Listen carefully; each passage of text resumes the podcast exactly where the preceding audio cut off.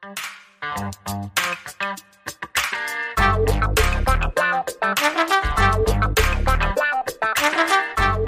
guys, Montel here, and thanks for tuning in to this edition of Let's Be Blunt with Montel.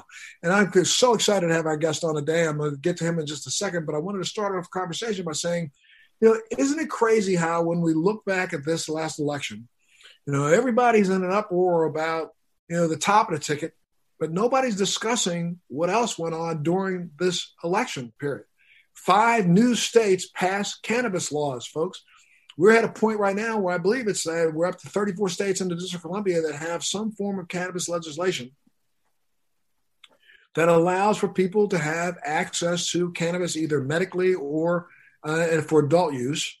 And it's been allowed. We're growing it here in the United States. We are dispensing here in the United States, but we still haven't figured out how to properly test and properly dispense the medication to universities, to corporations, to companies to test, to allow them to do research to see if we can move this forward in a way that makes sense. It's almost as if this battle against science is a battle that permeates every aspect of our society. And I think this is one of them that it shouldn't be permeating because, you know, uh, as we start to find out more and more, though, what we, we're finding out today is, I think, what we've known in the past, but as we're starting to amplify the research that's been done for the last 40 years, would it make sense to you that our government would say, you know what, let's start taking a look at what's being sold to people in different states and researching that and studying that and making sure that it's good and efficacious? Instead, they force companies that are trying to literally do research to skirt the legal edge, if they will, or to apply for cannabis that's been being grown at a place in the University of Mississippi for the last 60 years, which is really ridiculous because they've had the same dumb, I think, in some ways, growing techniques that they've been using down there for almost 60 years. They haven't improved those. And it's really interesting that our guest today is someone who jumped into the cannabis space, but jumped into it with a mission at hand. And his mission was to see if he could – start one of the first biotech research companies to actually do really good, solid research on cannabis. Our guest today is a former U.S. Navy SEAL. Ooh, I'm telling you, there you go. Former U.S. Navy SEAL graduated from Stanford University with an MBA. He's the founder and CEO of Biopharmaceuticals Research Company, which is based out of Monterey, California. BRC is a federally compliant specialty cannabis research company that holds several DEA, Drug Enforcement Administration licenses that allow it to engage in legal cannabis activities federally. The BRC imports imported the first ever legal cannabis containing THC in the United States under a DEA permit from the European Union and from Latin America and works closely with academic researchers and drug developers. Please welcome to Let's Be Blunt with Marcel, Mr. George Hodgin. Thank you so much, George, for being with us today, my friend. Thank you, Montel. It's my pleasure to be here. Absolutely, you know, I, I, I got to tell you, you're you are one of the only people that I know that is literally in this space, and this is where you made your entree into cannabis. Was correct? That's exactly right. So I started BRC about two and a half years ago, uh, mid 2017, after watching a, a fellow veteran, fellow special operations veteran, ask himself and ask his doctor many of the questions that have been featured on the show. How do I uh, think about drug drug interactions? How do I dose cannabis? And after experiencing this firsthand with my friend, I realized there's an incredible need in this country uh, to, to engage in cannabis research. And that's why we dove in head first. And what's crazy when you dove in, you didn't think you would meet some of the roadblocks that you met up with, did you?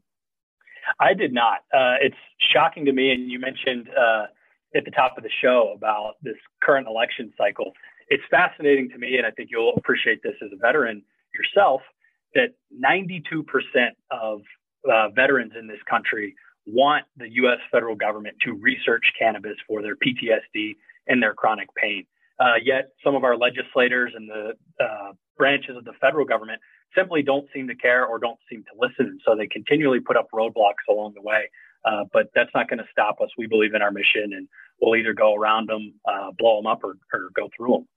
I mean, well, it's really absolutely ridiculous because the amount of ignorance behind this plant. I mean, we know you know that uh, the current legislation, and you know, I'm, unfortunately, we're going to talk a little bit about it later. But unfortunately, our president-elect, that's now been certified as the president-elect, has some misconceptions about cannabis. And about six months ago, he was quoted as saying that he still believed that cannabis was a gateway drug. Duh. You know, come on, we need to wake him his ass up a little bit. But, um, you know, and, and and as we look at the way cannabis has rolled out, I mean, I think depending on what poll you listen to, you know, the polls range from 72% up to 85% of the American public believes that people should be able to have a private conversation between them and their doctor. If their doctor recommends cannabis, then therefore it should be legal, especially from a medical standpoint. There may be some arguments out there, you know, range anywhere from, you know, 61% to 85% when it comes to adult use or what they term recreational use. But there is no question that the jury is not out anymore. The jury has come in and said unequivocally, you take a look what just happened in this election, they've come in and said, we want cannabis, especially medically in America. And especially since we know that, you know, so many countries around the world have now gone down the path of legalizing for medicinal purposes. It should be, you know, an additional tool or, you know, arrow in the quiver of a doctor. Just like all the the, the arrows that they have in there that are spelled out through opioids, we should be able to allow a doctor who, if we think is smart enough to be able to prescribe me some oxycodone, he should be able to prescribe me some cannabis if we think he's smart enough to do one or the other.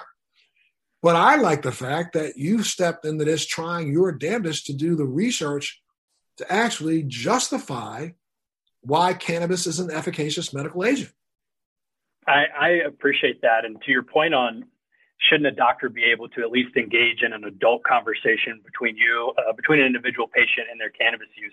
It is shocking to me that that same doctor in that breath, uh, in the same breath where he's talking to you about uh, opioid use, said, "Hey, hey, look, I'm concerned about the long-term effects of cannabis use, so I don't want to talk about it, but I'd love to prescribe you some opioids or benzos." It just does not make sense. Yeah, it's really, it's absolutely ridiculous. I mean, I, I you know, don't won't belabor, but I, you know, I went through a uh, a very serious illness with my child who uh, suffered from a form of cancer that you know uh, i sat in the room and my child was in her mid-20s so i'm the adult in the room with an adult who in the conversation between her and her doctor. But you know her doctor ended up talking to her about some of the medications that he was going to prescribe for her during her treatment protocol. And I was sitting in the room listening to this dude saying, Well, I know this one's going to make your hair fall off and it may burn your skin off and it may burn the lining of your esophagus and you're basically going to be burned from the inside out. And I was like, You know, dude, I should smack you upside your head. And he said, Excuse me, Mr. Williams. I mean, this is between me and your daughter. You know, she's the one who gets to make this decision. And I'm like, Yeah, but, but okay, so what if I decide to suggest to her some cannabis? Now all of a sudden he's got to be part of the conversation and everybody else decides to step into a conversation that's none of your business. You know what I mean? Mm-hmm. Um, and and so let, let, let's let's go way back for a second. You're a Navy SEAL, my friend. I mean, you know, and just like myself, you spent time in the military. I know you were tested along the way, verifying that you were completely drug free. You know, and I guess you guys probably got hit, you know, every time you either deployed or came home. I understand compassion and empathy for your friend, but what made that empathy turn into, you know, advocacy?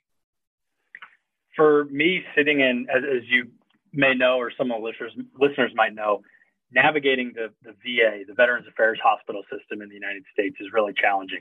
So I got involved in the healthcare of this friend of mine, this teammate that needed help. He needed a hand.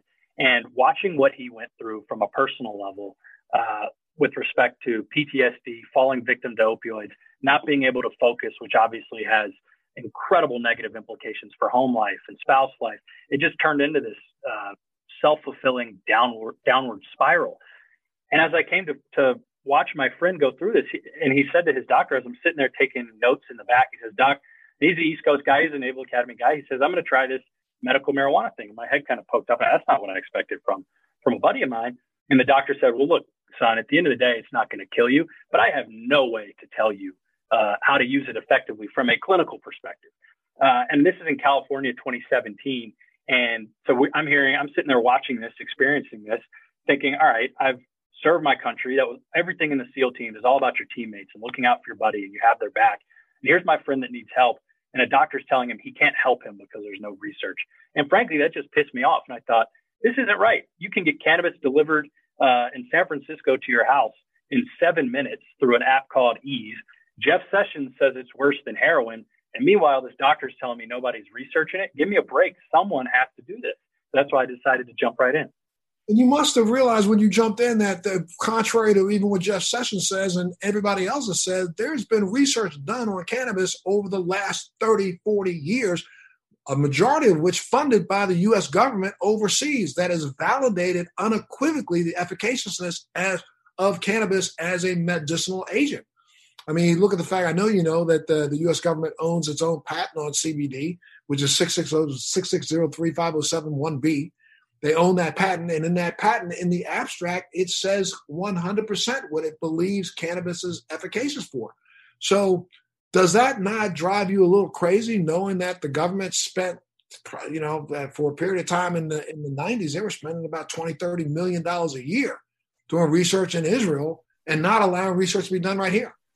It drives me nuts as a red-blooded American that fought in Afghanistan and Southeast Asia for this country that we send people, veterans, which is near and dear to my heart, overseas, bring them back and say, hey, we're not going to invest in research that could help you, but we are going to offshore it. We should be creating American jobs, American taxes. The America that I fought for should be leading the way in cannabis research.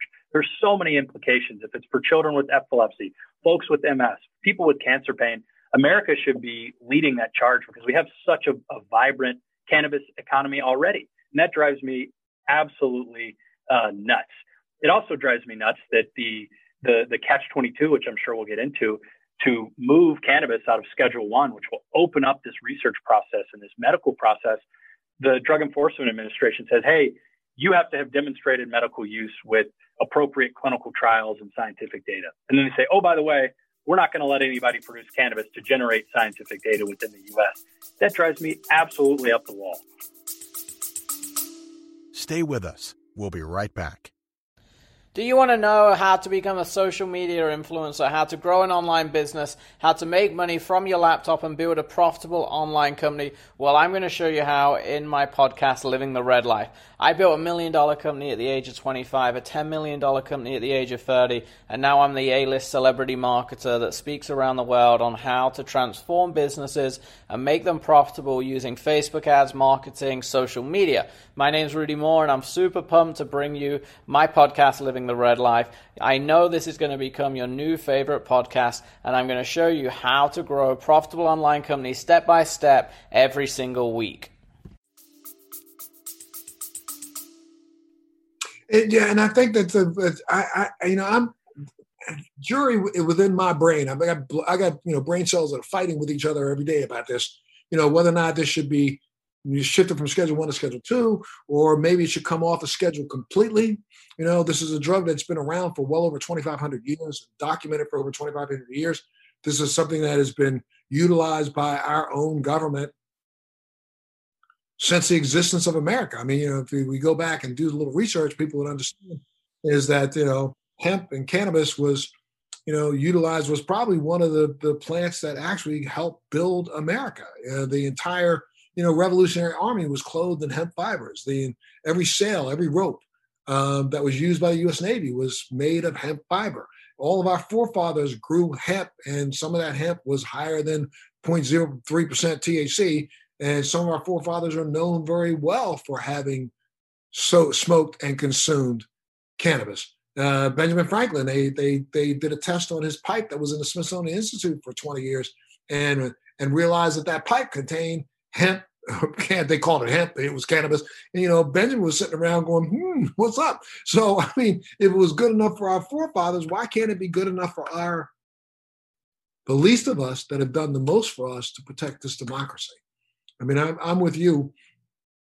You know, I know what seems, again, one of these contradictory, hypocritical things the government can say, well, if you are a veteran living in a state with a medical marijuana program and you have a doctor that wrote you a recommendation, you can utilize it there and we won't hold it against you. But if you're in a state that doesn't have one, we'll hold it against. This is so stupid. It's so stupid. And with all the problems we have going on around the world or the country today, in, in the country today, Is this really the hill people want to die on? Uh, I mean, the fact that it, when I started this and started to explain to family and friends what we were doing, they would say, wait a minute, you got to be kidding me. What do you mean you're not really researching cannabis? I thought it was legal. What do you mean the, the federal government's not getting behind this?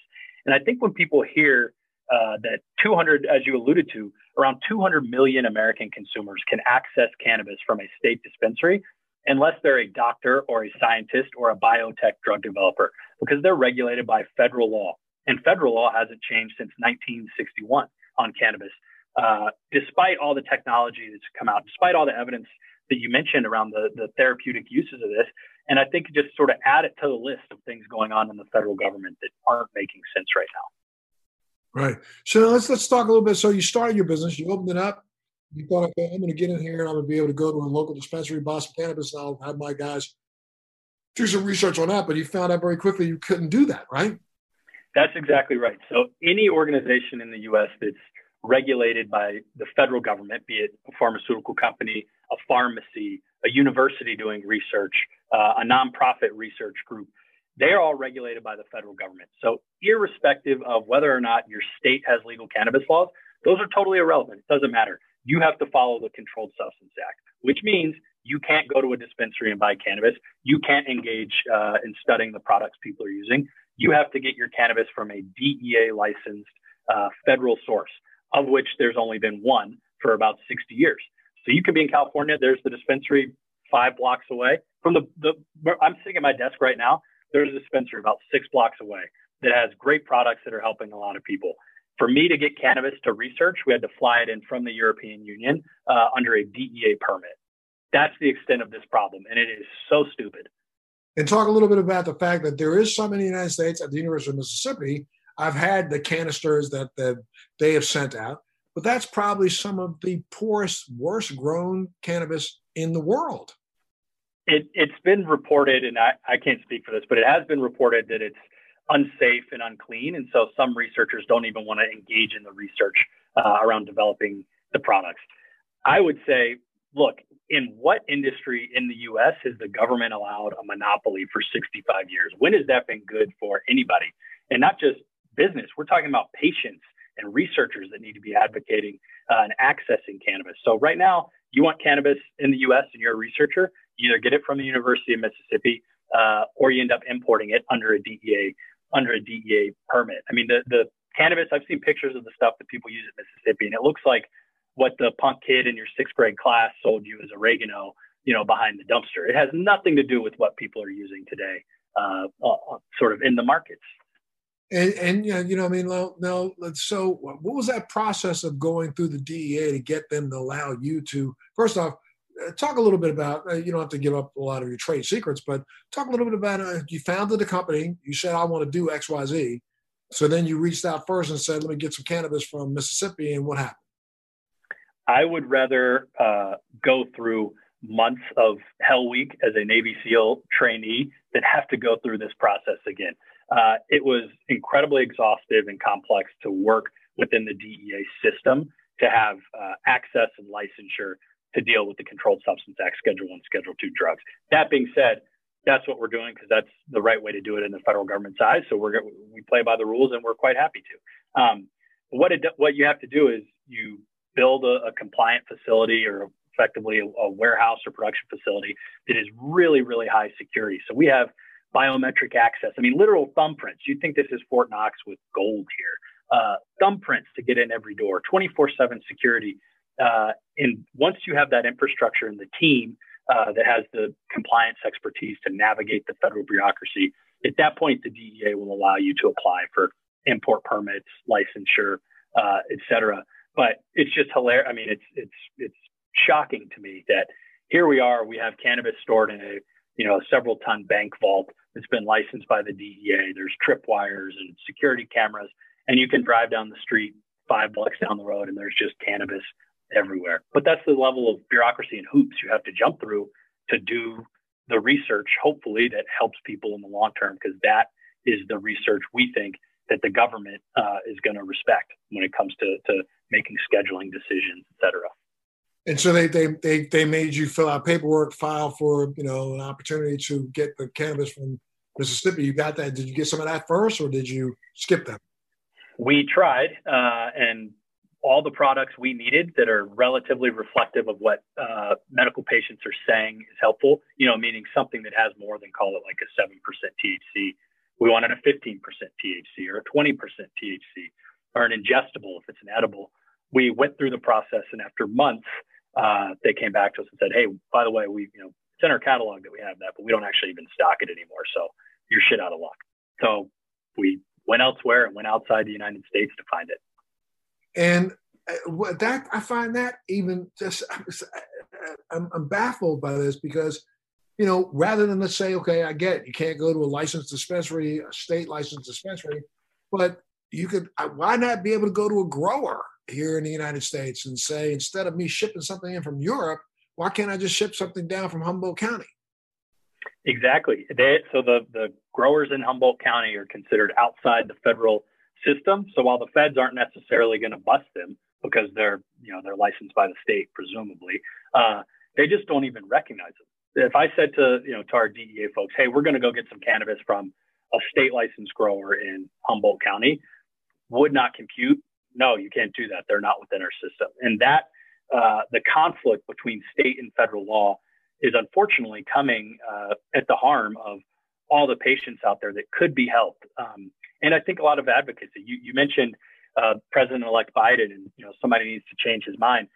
In my opinion, uh, cannabis research is sort of the last bastion to fall before uh, before helping people change their minds. And I mean, you know, a couple years ago, you could ask most politicians, or or frankly, conservative politicians, say, "Hey, what's your opinion on cannabis?"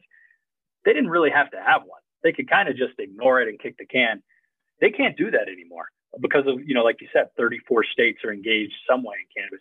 Now the fallback position is, hey, let's just do the research. I don't have to have an opinion yet. I want to I want to see the research. And so if you take that away and say, perfect, here's the research, here's how it helps people, there's no leg to stand on. Then you can actually develop medicines in a meaningful way that help people. So that's why we're excited about what's going on uh, here. Absolutely, and you know, I, but I, but I guess how do they certify a grower in Europe or a grower in South America or Central America? I, does the DEA go over and visit a grower over there? They don't. So they rely on the exporting country to ensure that the the local grower or producer is compliant. So they don't care if it's in Colombia, Israel, Australia, so long as that person, that grower in whatever country, uh, is operating legally and has an export permit from their version of the DEA, then the DEA will allow you to import it. Um, it's it's an exhaustive administrative burden and paperwork drill to do. Uh, but it's not something. It, this is it's the same framework through which they move other controlled substances or drugs around around the world. Uh, it just is so silly that they're applying this to cannabis. Flash, big flash, big flash for all of you who've been listening. I know you don't get to see this, but for those of you who are viewing, guess what? We recorded this podcast a few weeks ago, and then since that recording, an amazing update happened. So I had to get George to come back to give the update live right in the middle of the show, and then we'll continue with the show. So again, George Hodgin, thank you so much for being here, sir. Montel, it's my pleasure. Thanks for having me on for this exciting, exciting update. Yes, sir. And we were just kicking the butt of the, you know, DEA and those for forcing you guys to use University of Mississippi cannabis and other cannabis from outside the United States. But a new ruling just happened. As a matter of fact, I'm looking at this article that you sent me, and the new article uh, headline is DEA widens path for medical marijuana research. Why don't you tell us what that's about? That's right, Montel. In mid December, finally, after a long awaited period, about four years actually, the Drug Enforcement Administration opened up the path to produce federally legal cannabis for medical research in the United States. So I think the ether or maybe the DEA even was listening to us uh, decry their actions. Hopefully, they weren't listening to us, uh, but decry their actions, and uh, the universe responded. And this is, in my opinion, a monumental breakthrough for patients and researchers around the world.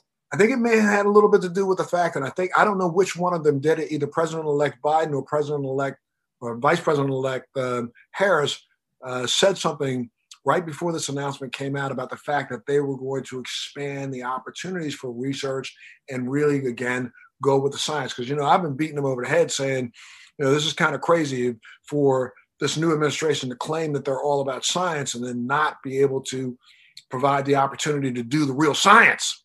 And That's- now all of a sudden the DEA has decided that they're going to let you do real science. So that what this really means is that you can go to any dispensary and pick up a product there, bring it back, and do testing on it, right?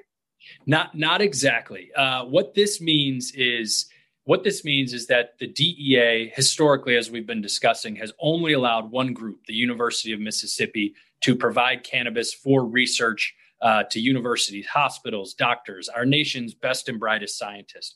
The D- and that that has existed for uh, damn near 60 years. Right. Um, what the DEA has done is created a pathway, a ruling, a policy that allows other institutions, be it private companies, universities, biotech companies, to go through the DEA licensure process uh, to get a, a, sheet of paper, effectively, a registration, a license to produce cannabis, just like the University of Mississippi.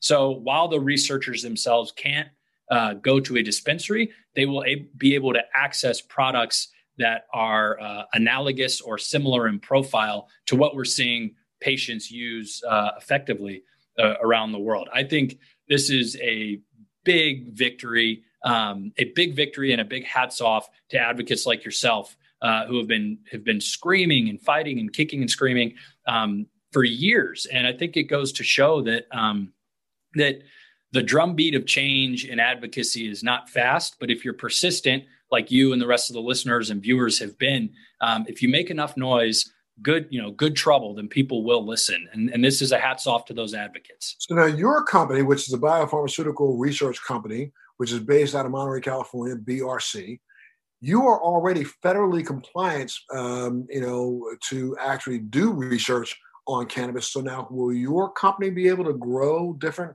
phenotypes and then research those?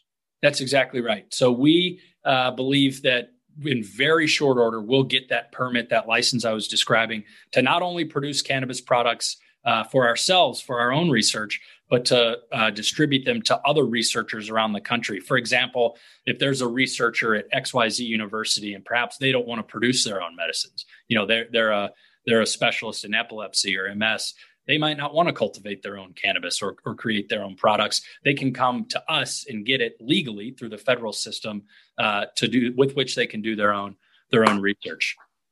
So, uh, and, and thanks huge, to everybody. Huge, my friend. Well, thank you so much for all that you do. And thanks for coming back to give the update. I want everybody at home to know that, again, finally, finally, make enough noise people will listen. And I think we got to keep now making more noise, right? Could not agree more. This is the the first inning, the sort of first domino to fall. All the patients and doctors that have been uh, for decades uh, asking for research, asking for medicalization of cannabis. This is the first step, uh, and there is so much left to do. The fight is just uh, is really just heating up. But now, no longer can a legislator or a policymaker say, hey, I'm stiff arming the cannabis world because I want to see the research. Guess what? Now we're going to show you the research. Um, and, and, I also believe, Montel, that this is uh, monumental and groundbreaking for an additional reason. And that is, I personally think that this is uh, the, the key piece that allows cannabis to potentially down the road break out of that Schedule One Catch 22. As, as we've talked, and, and, and I'm sure you know all about that. And and, and at least, at least now we will start to have researchers who are researching because they're looking for the efficaciousness of the plant rather than looking to satisfy those who claim that there is no efficaciousness of the plant. So it's I know it sounds subtle to all of you that are listening, but you've got to understand that the majority of research has been done to date has been done done in a way that they are already predetermining an outcome and trying to do research to live up to or down to that outcome. Meaning, let's prove to the world that cannabis doesn't work. Now we have cannabis that we can say we want to take a look at it and see if it does work. I mean, recently, you know, there was a, a, an article that came out talking about the fact that you know there's chemicals in the smoke of cannabis that seem to be synonymous, synonymous or similar to uh, smoke from cigarettes. But we also know that 20 years ago there was research done that proved that that's not true. So now we can finally have the truth be told. Wow, I'm so excited about this. Yeah, I can't, I can't, uh, control myself.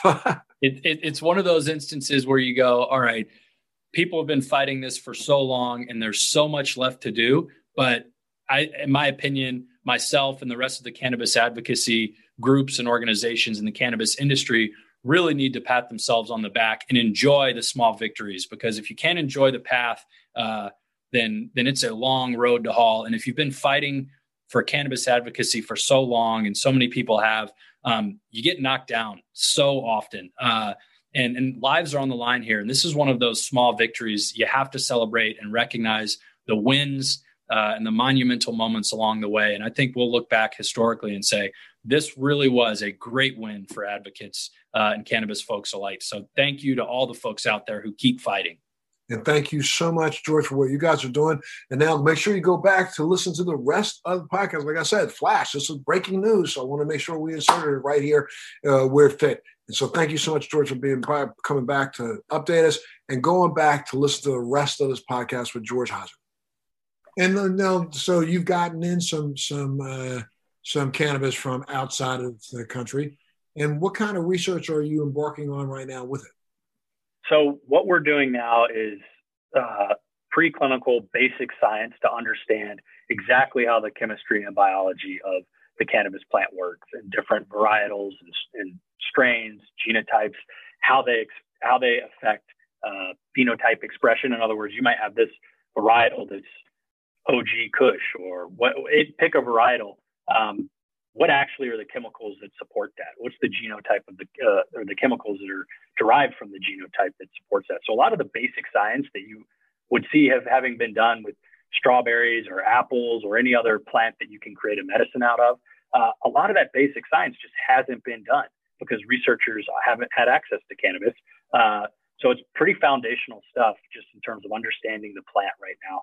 The goal is to move that understanding that we get from the plant, move that into the clinic, meaning working with doctors and, and drug developers and partners to see exactly how this helps people with certain types of indications, how it helps people with cancer, how it helps people with PTSD.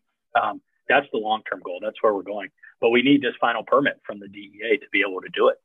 And I don't mean I'm, I'm not uh, second guessing you, but some of that research I know for a fact was already done. 2010, I was sitting in Dr. Mechoulam's laboratory in Israel and literally sat down and spoke to him, uh, uh, uh though he did, wasn't talking, you know, out loud about the endocannabinoid system. He had already discovered that and knew that it existed and recognized, you know, some of the components of the cannabinoids that were had been identified at that point in time. I think maybe it was 67, 68 had been identified. Now we know there's well over 166. You know, some of this research that you're saying has already been done, but now you have to do it again just to satisfy the basic requirement for the DEA? Some of it we have to do again. Uh, others, we think some of the, the science you're alluding to has just kind of scratched the surface. I mean, in 10 years, the number of cannabinoids that are known has doubled. What else don't we know? How do terpenes uh, play a part in, in the entourage effect? So we just think that we're really at the first or second inning of understanding the basic chemistry and basic biology. So we're leveraging a lot of the stuff that's already been published overseas or frankly from some US researchers using the, the Mississippi products, but it's, it's definitely early days. And there is a lot of uh, repetition that goes on just because most of the stuff, unfortunately, hasn't done, hasn't been done in the US. Look, George, I mean, I got to do something. I got to take a little break for a second just to pay some bills, and I want to come back and talk a little bit more about, you know, what you think um, you know how I, am sitting here as I'm listening to you. I'm thinking, man, I, you and I need to go sit down in, in, Biden's office and say, dude, listen to me for a second. Um, but you know, and it may take a Navy SEAL and a former intelligence officer to do this to get them to actually stop for a second and wake up. But um, let me take a little break, pay some bills, come back back, and we'll finish the conversation. Okay? Sounds good. Thank you. Sure. Okay. You've been listening to Let's Be Blunt with Montel. Our guest today is Mr. George Hodgin, who is the founder of Biopharmaceutical Research Company, uh, which is based out of Monterey, California, which is a company that is federally compliant cannabis research company that holds several DEA uh, Drug Enforcement Administration licenses that allow it to engage in legal cannabis activities federally. We'll take a little break. We'll be back right after this.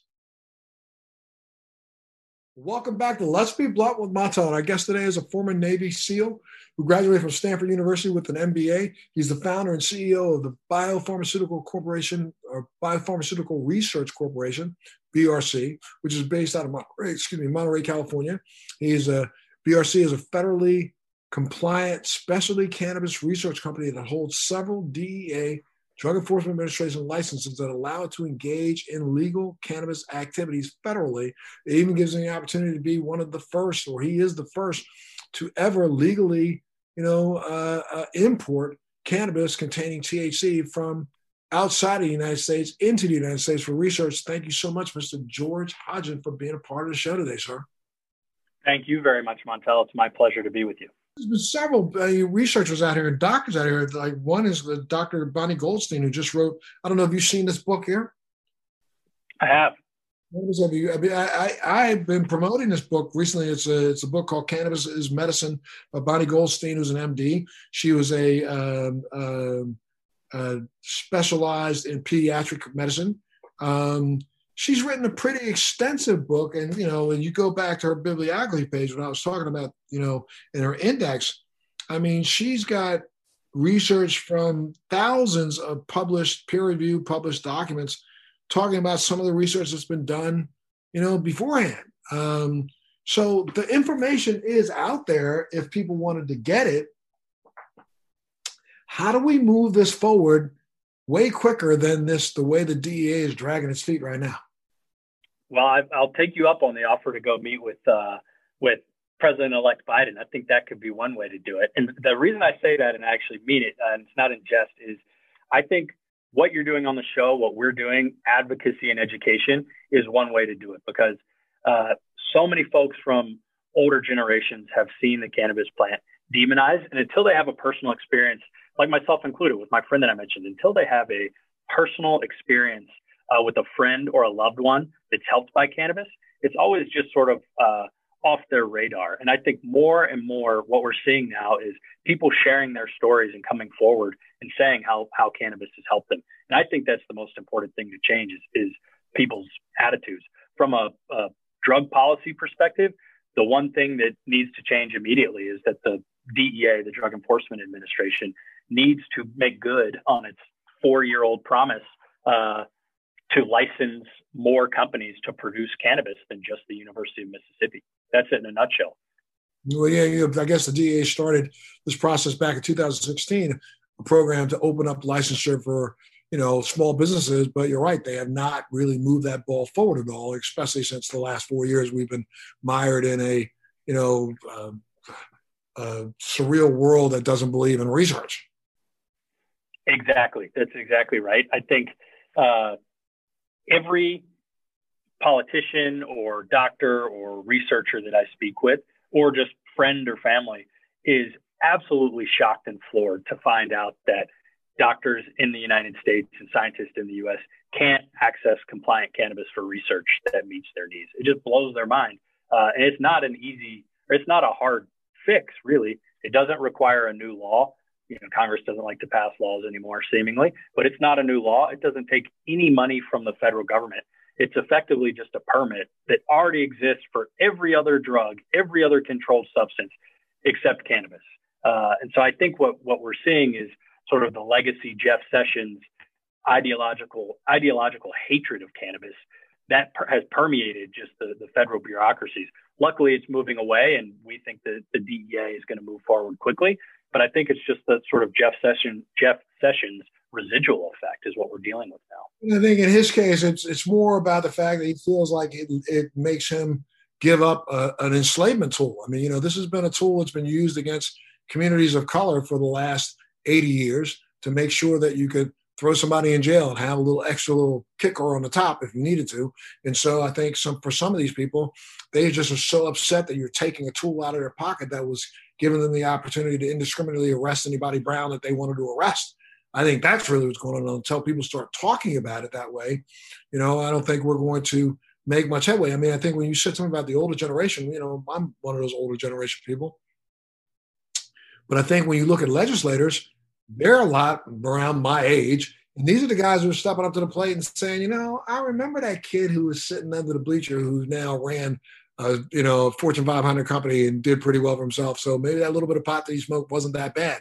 So attitudes are changing among the populace and the population, but for some reason we are just stuck on stupid when it comes to understanding that we've got an efficacious product here that's no different than in a sense. And I, uh, I'm not trying to to to make it seem as if it's less harmful, but you know, I mean, eh, I look at cannabis as a nutraceutical, not a pharmaceutical.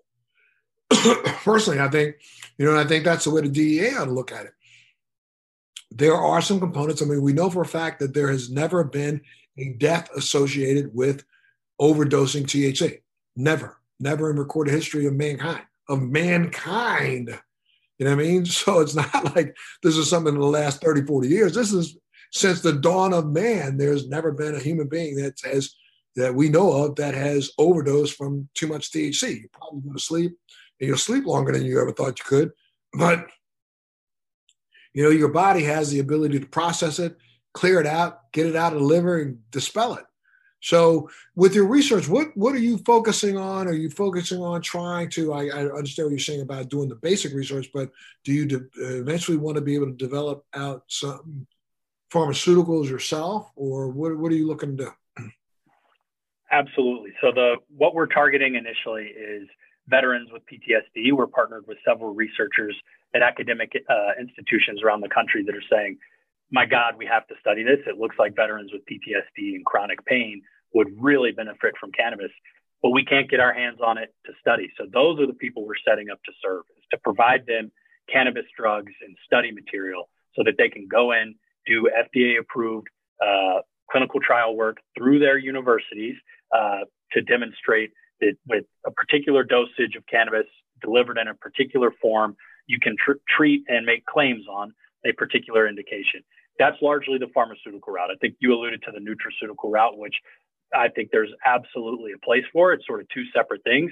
You know, if you want your doctor to pay for it and have it prescribed and treat uh, treat a condition and make a claim on it, um, and that's one route. The other route is uh, is to use is to treat it as a botanically derived medicine, like a nutraceutical, that isn't as regulated by the FDA. And I don't think they're mutually exclusive. I think you can help uh, tons of people in both tons of people in both different ways.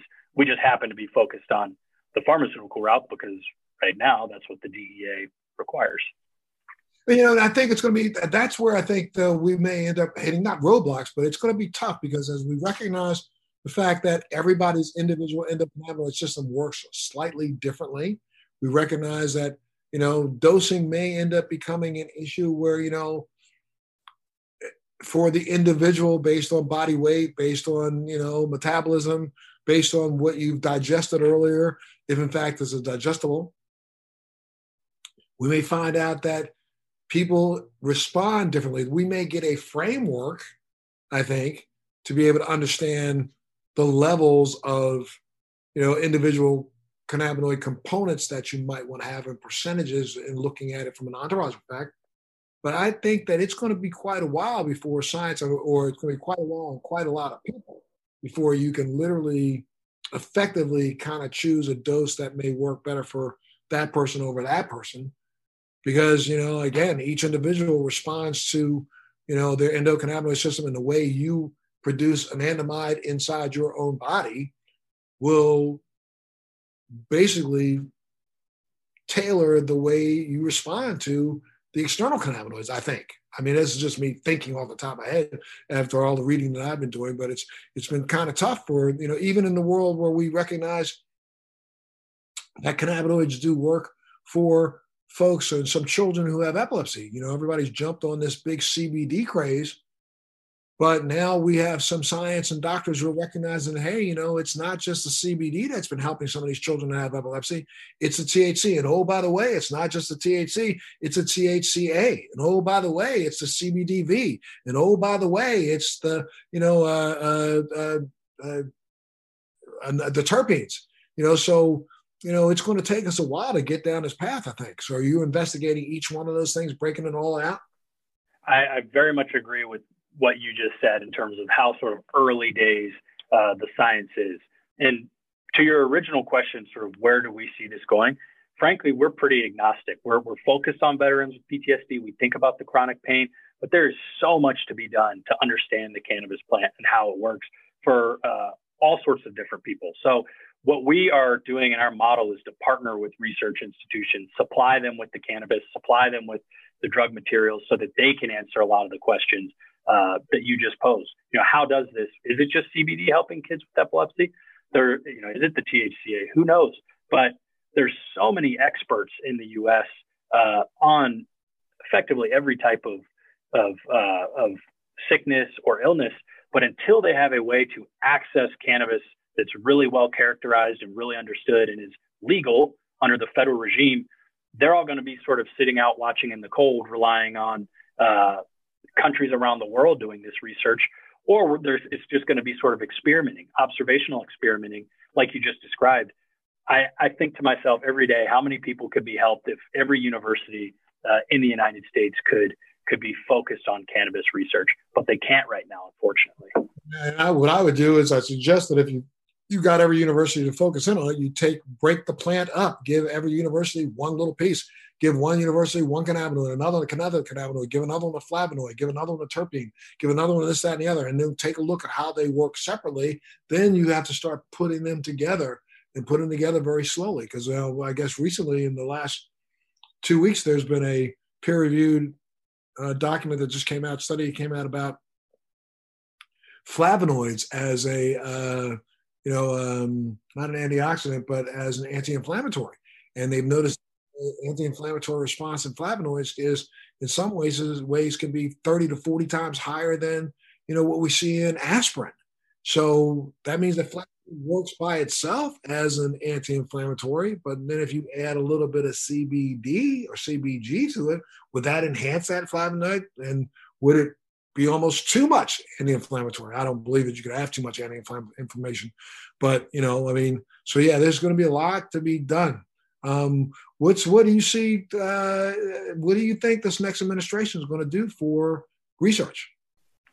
I am. I take the vice president elect and the president uh, at their word. I have no reason not to, and I think they're going to make good on their promise uh, to really advance cannabis reform, both from a social justice, social equity uh, perspective, which is incredibly important in this, decriminalizing and expunging past cannabis convictions at the federal level is absolute table stakes for what needs to happen. You know, 30 years ago, if you were a cannabis dealer, you are now a felon. Now you're a rich guy on Wall Street. Uh, so I think they're going to make good on their social equity promises by decriminalizing.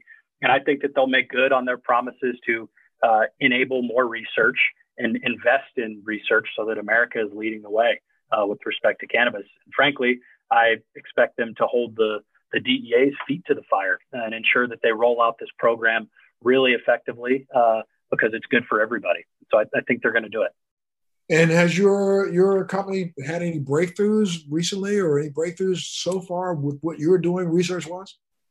We've uh, we recently announced a partnership with University of California Davis, one of the leading plant science programs uh, in the world, and we're really excited about that. We're really proud and happy to announce that research partnership. The plant scientists earlier I mentioned uh, sort of agricultural uh, know-how and best practice that we have for most other crops uh, in the country. Uh, the scientists we're partnered with at Davis are starting to look at the genetic makeup of cannabis and how uh, the genotype and the genes are expressing exactly what's going on in the plant. How, what makes a plant sort of high CBD? What makes it drought resistant? What makes it uh, produce these terpenes? And so they're really focused on that, and we're really proud to be uh, in partnership with them. You know, I just recently uh, interviewed a Dr. Sally Mackenzie. You want to write that name down, Dr. Sally Mackenzie, who's a professor of plant science at the College of Agricultural Science and a professor of biology in the Elberly, El, Eberly College of Science at Penn State. And she's one of the leading uh, epigenetic breeding researchers in the country right now might be somebody you might want to talk to. I had a really great uh, interview with her on uh, my other podcast, which is called Free Thinking, about the science of GMO and other things and what they've been doing to make, you know, um, plants express themselves uh, not just by doing genetically modified things, but actually, you know, epigenetically changing within the plant itself and making it respond a little better. And I think that uh, you know I, I, that's the first person I've heard of that's doing that kind of research for plants. And she's not doing it for cannabis. This is just for food and for you know trees. And so I think that that I asked her if, if you know if um, her science would would um, cross over when it came to cannabis, and she sounded like she'd be pretty excited to work in that area. Well, we'll have to get a hold of her and get her into this cannabis realm because it sounds like everybody could benefit from the good work she's doing. Absolutely, because I, I mean, I, I have, I've been very, very, very interested in looking at the plant differently. I think than a lot of people. You know, I've been involved in this now for 20 years, not just the last three or four years or five years. But I, I got got involved in advocacy for cannabis back in 2000, and you know, one of the things that I I noted is, and I've been noting as I do you know, my little basic research by reading as much as I possibly can. You know, I, I think that you know epigenetics would be a really good way to start to clearly define the phenotypes in a way so that I can maybe grow a plant, especially if I'm looking to grow a plant that's maybe a little bit more rich in CBD and a little bit uh, have more CBG and then express certain terpenes in that particular strain. I might be able to grow a plant that has that, and then I can grow another plant that has it expresses itself in a different way. Then combine those two together coming up with more efficacious medication. That's what I think. Uh, you know, I'm, I'm really excited about. That, that's fascinating, and that I think is the sort of next iteration of this basic plant research uh, that I was describing. Exactly what what you said, uh, I think, is sort of where the industry and where the scientists uh, are headed, because that's how you help farmers and cultivators and growers help the most people uh, get their medicine. So I think that's that's fascinating. I'm excited to watch it. Yeah, and these are techniques that have been being used now for 20 and 30 years in the other, you know, horticultural industry. So there's no reason why it shouldn't be applied to, you know, what we're doing. And I, and I um, you know, it, now you get no resistance from the state level, do you?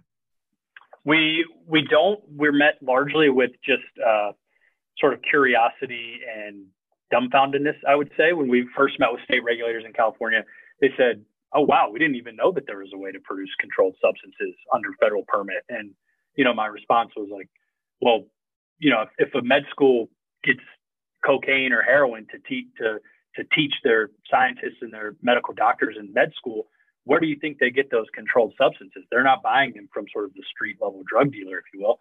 Companies make illegal drugs federally all the time for research purposes. It's just never really been done uh, well for cannabis, and they thought, wow, that's really important. That's important for us to know. Um, you know, a lot of the lawmakers in California and around the country are are making cannabis laws um, as well they should quickly or enacting them, um, but a lot of times they don't really know how to implement them. They say, well, geez, how do we know how what is uh, how much is too ca- too much cannabis in your system to allow an impaired or intoxicated driver? Uh, you know, it's very easy with alcohol. It's not easy with cannabis. You need universities researching these things. Uh, so I think most at the state level, most folks are, are wisening up to the fact that just like any other product or medicine that can help people, you got to be able to study it to get the most uh, juice out of the squeeze. Absolutely. Well, Mr. Yeah, Mr. Hodgin, I can't, I can't thank you enough for being a part of the show today. You know, again, he is the CEO of Biopharmaceutical Research Company, which is based out of Monterey, California, um, schooling us on the fact that we need to do more. And I think, you know, what what what way could people who have listened to this conversation help? I mean, could people reach out to their local, you know, politicians? What what do they what can they do to to, to help? I mean, I know what I'd love to do. And we're going to stay in touch so that you know maybe we can get that uh, you know visit down to DC once anything says dust settles. A, a couple Navy guys go and talk some sense into the administration. I, I like it already. Uh, what I would ask people to do is uh, do two things call your congressman and tell them you want uh, them to urge the DEA to license more growers for cultivation. And then you can actually call the Justice Department. Uh, the numbers on their website. Call the DOJ uh, at the federal level and tell them that you want the DEA uh, to issue more marijuana research licenses. Those are the two asks I'd have of everybody out there if you care about cannabis research. And if they want to hear more or know more about you, where do they go for Biopharmaceutical Research Company? Where, where do they go to get more information about your company? I'd ask them to visit uh, our website, which is www.biopharmaresearchco.com. www.biopharmaresearchco.com. Absolutely. Well, I want everybody to do that, reach out, and I'm so happy and so proud of the fact that you are on. Thanks so much. Sorry, you know, it's going to take, like I think you said it, it's going to take a Navy SEAL to beat that front door down to get people to stop and pay attention. So thank you so much for what you're doing, sir. Well, thank you very much, Montel. My pleasure. So you know you always got a home here. If you want to come back on and talk about some of the research and some of your breakthroughs, bring it to us. We'd love to hear from you. Okay. And I'm going to make sure you make sure you tune in and catch us for the next Let's Be Blunt with Montel. Thanks for joining me on Let's Be Blunt with Montel. Please make sure you're subscribed and hit the bell to be notified when new episodes post each week. We'd love to hear your feedback also, so please send us your comments.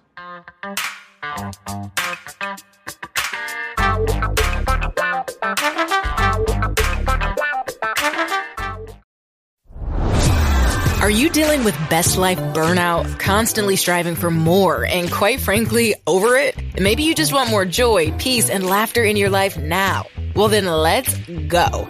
Welcome to your new favorite podcast, Hot Happy Mess, hosted by me, your girl, Zuri Hall. We are celebrating our magic in the middle of life's messes. Don't miss new episodes every Wednesday. Listen to the Hot Happy Mess podcast on the iHeartRadio app, on Apple Podcasts, or wherever you get your podcasts. Thanks for listening to today's show. To check out more great cannabis podcasts, go to podconx.com. Here's a preview of one of our other shows.